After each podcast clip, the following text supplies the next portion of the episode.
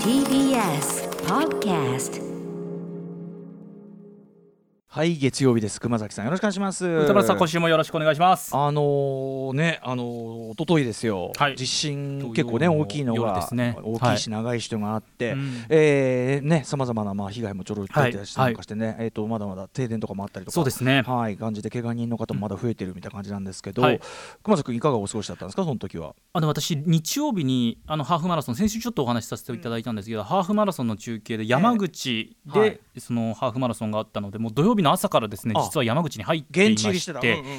えーで、まあ、ずっとそこでテレビとかつけずにですね、うんうん。まあ、仕事ちょっとしてたんですよ、うんうんで揺れとかも向こうはなく、うん。なかったのか私が感じなかったのかっていうところはあるんですけど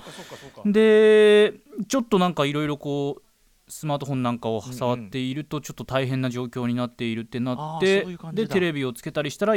各はいはい局はい。いろんな、まあ、特別編成で、うんうん地震の情報を伝えているっていう状況で。なるほどね。あそうなんですよ。はい。間接的って感じだったのね。そうでしたそうでした。あそうですかそうですか。歌丸さんは、まあ私あの、はい。自宅におりましてですね、えあのまあまさに揺れをね、うんうん。あので結構その僕の住んでるとこっていうのがまあマンションの構造まあそのなんかその上なのかな、はい。あとちょっと細長いのかな？とかまあ最上階だからとかってまあ結構揺れをねあの強く感じ感じやすい。るはい、うん。強く長く感じやすはいい。ところで、なのであの前の2011年のねあの東日本大震災の時も、結構体感はすごい感じだったんだけど、今回もだからそういう意味ではわーってなただまあやっぱりあの時の経験があるからかしれないけど、やっぱり割となんかなんていうの？すごいスッと無言で無表情でこういろいろこうパタパタとこうなんていうの？ひ避難できるようにとか、はい。なんか安全なところに移動したりとか割とこう無表情であのいやってた感じですねなんかね。うんなんかね、あのー皆さんもさ避難のあれとか割とこう311の教訓を生かしてすごく早くねそうですね。ねいい感じでこうやったな声を掛け合ったりして避難をしたっていう方も結構新聞なんかに載ってましたね、なんかそうやってねこうお前の経験を糧にできてるっていうのは本当いいことだな、はい。まあ俺の場合は単になんかあのど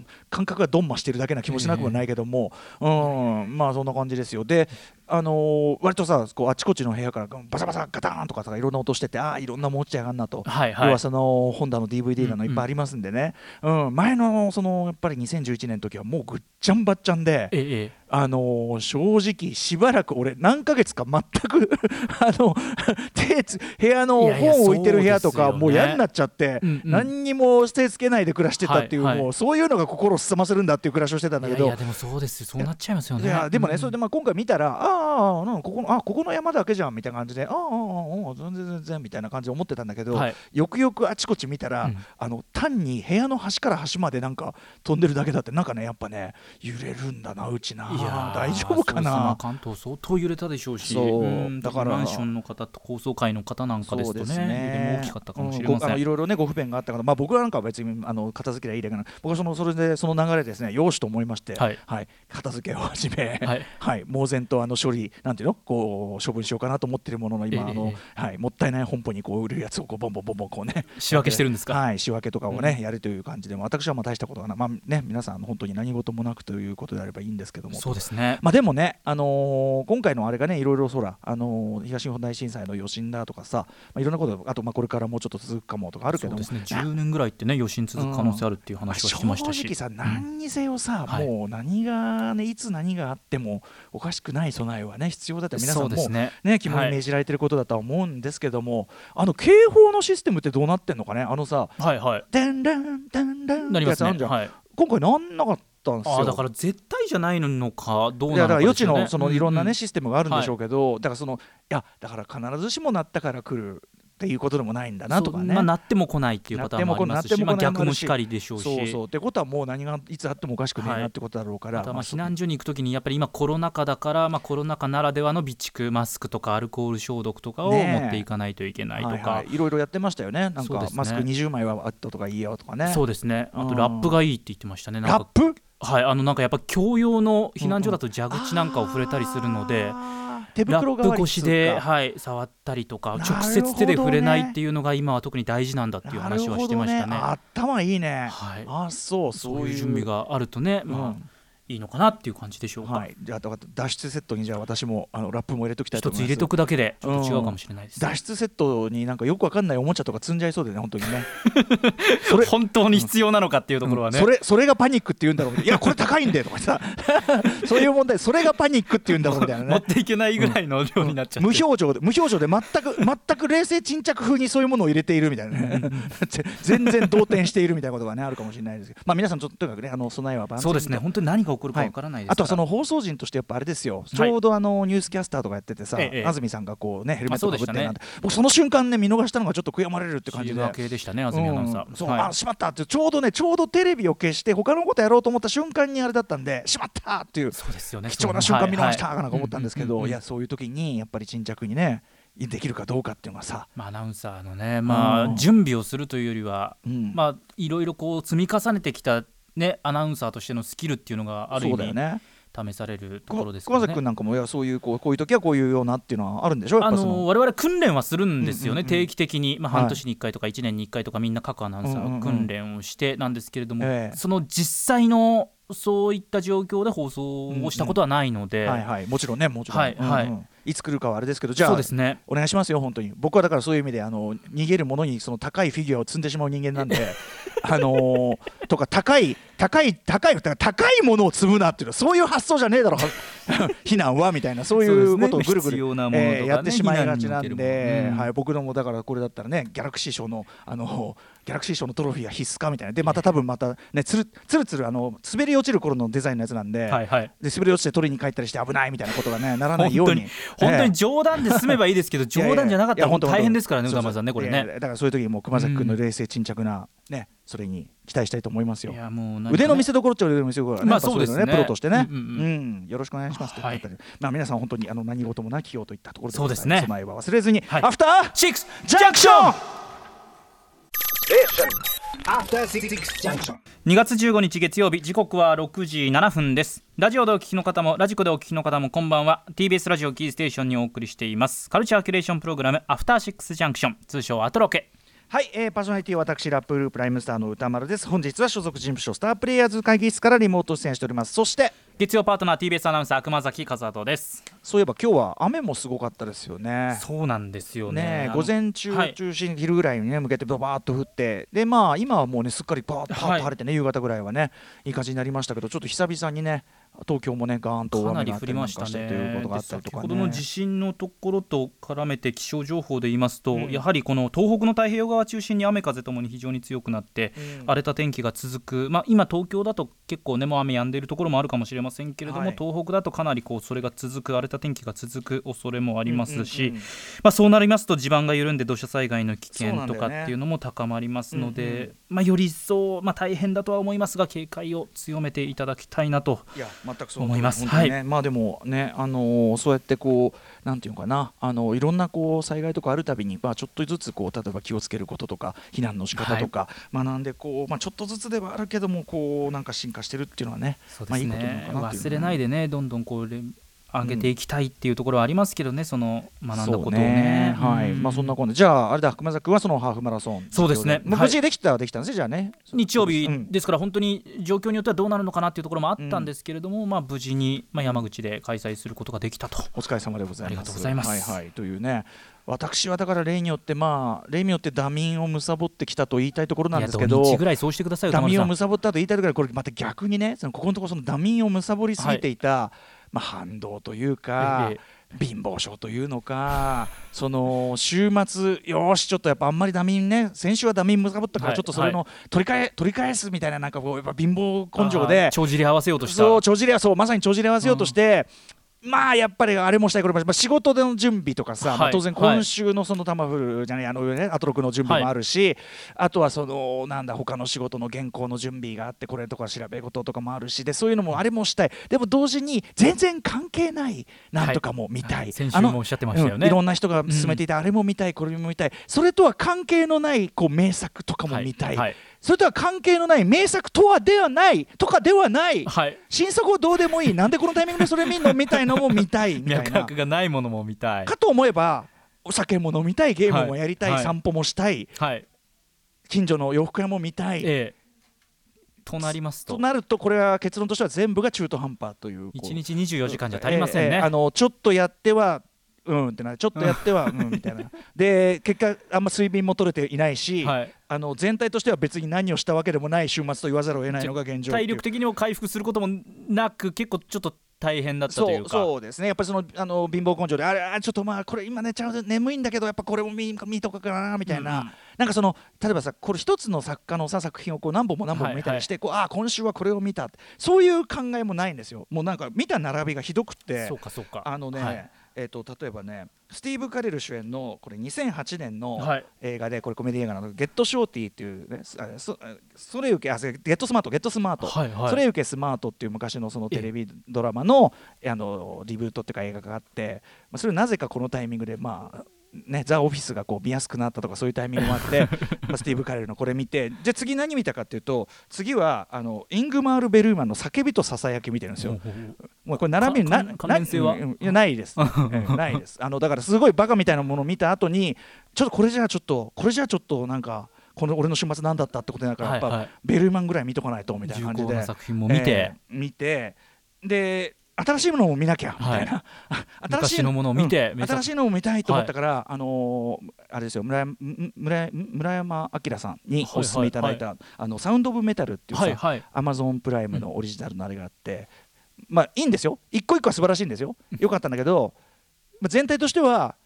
週末何してました？って言ったら、はいえ何もしてませんっていう言わざるを得ない。関連性がなさすぎて、えー。点としては素晴らしいけど線にはなってないそういうことです、そういうねことです。あの地地と地の集積も別になっていないっていう感じで、あの何でもないっていうことで、はい、皆さんあの決してねこういう週末、まあ別にこれがいいんいやいいいいいい週末じゃないですか、ちょっと話するならば、はあのサウンドメタルやっぱあのーおすすめいただいただけあってというか前から見たかったんですけどすごい良くて、はい。えっとまあリズ・アーメッドっていろんな映画出てますよね。えっとナイトクローラーとかさ、あとあれだあのーゲあのベノムとかね、ベノムの悪役とかやってましたから、リズ・アーメッドさん。でえっとまあどんな話かというとリズ・アーメッドがまああのドラマーなんですね。バンドのドラマー、ドラムを叩いてて、でまあすごく楽しくやってる。貧しいながらも楽しく恋人と一緒にやってるんだけど、まあある時その聴覚に異常を感じて、はい。はい、で、まあ、異常っていうのはもう本当にほとんど聞こえなくなってきちゃう。でまあ渋々という感じでお医者に行くとああんたもう本当にこのままだとあのどんどん悪くなっちゃうからまずでっかい音聞く環境をやめなさいみたいなことを言って、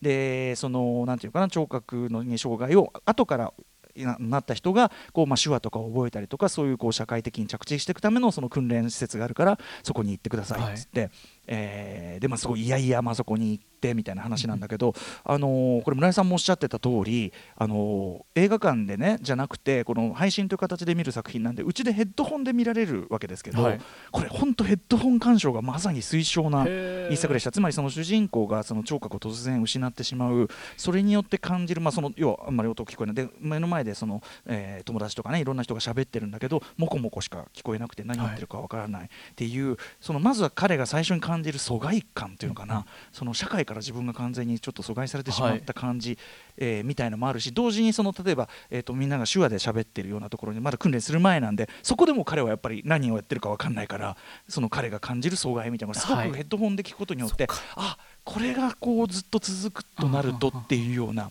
感じがすごく、うん。うんでその後ねちょっとまあいろいろ2点3点あって彼はまあちょっとある形で一部聴覚を取り戻すことができるんだけど、はい。その一部取り戻した感じっていうのも当然追体験その作品中でできるし、それによって彼の心境がどう変化していくかみたいなのもやっぱりねそのヘッドホンで見ることでよりそのなんていうのかな彼自身の聴覚感覚の追体験になって、で要はその聴覚、まあ、障害って言い方今しましたけど、ええ。そのそういうこう要するにその何か欠けてるとかその最初彼は要するに後からなっちゃって突然なっちゃったりしかもミュージシャンだから当然そのしわーってなるわけですよね、すごく欠落感を感じるわけだけど、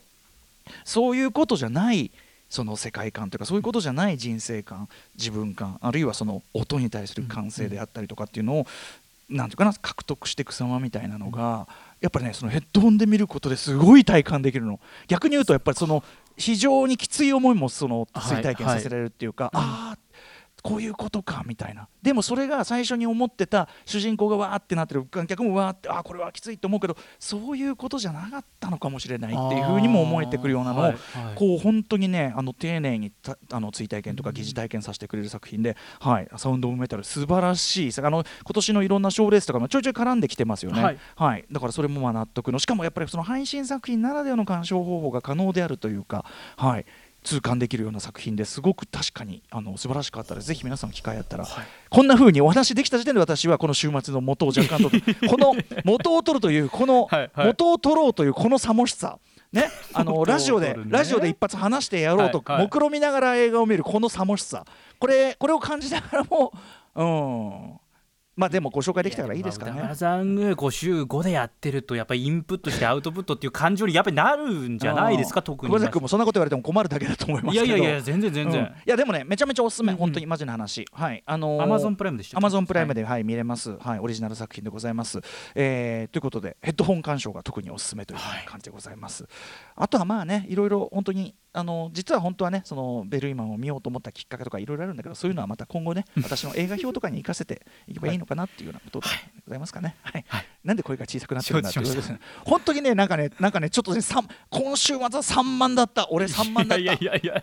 今の話聞く限りそんなことないじゃないですか。まあまあそのそれだけサウンドオブメタルがねそのこの3万だった週末にちょっとこうガシッと与えてくれた。たとあと例えばねそのさっき言ったゲットショショん？ゲットスマート。あのスティーブ・カレル、はい、えー、アン・ハザウェイとか出てるんだけど、まあ、めちゃめちゃ面白いコメディ映画でスパイのスパイ映画のまあコメディ版というか感じで。めちゃめちゃ楽しいし特にその序盤のねあのパラシュートなしスカイダイビングっていうのはあの映画史の中にいろいろあるんですよ、ムーンレーカーとか、うんうん、あのパラシュートなしスカイダイビングの中のなかなかいいシーンが一つ加わったのというような作品ですごくいい面白いんですよ。面白いんだけど、やっぱ2007年の作品で、今2020年の観点で見ると、はい、あ今ならこういう展開絶対しないよねって思う展開もあるわけ。その時だったら、まあ、常識的にもありえたけど今だとちょっと変わってる端的に言うと、はい、アン・ハザウェイのことをずっと主人公のそのスティーブ・カレルが、まあ、一方的にこう、はい、なんていうかな口説いてというか、うんうんうんうん、で最終的に2人がくっつくのね。はいこれ今なら絶対くっつくって展開しないよねと。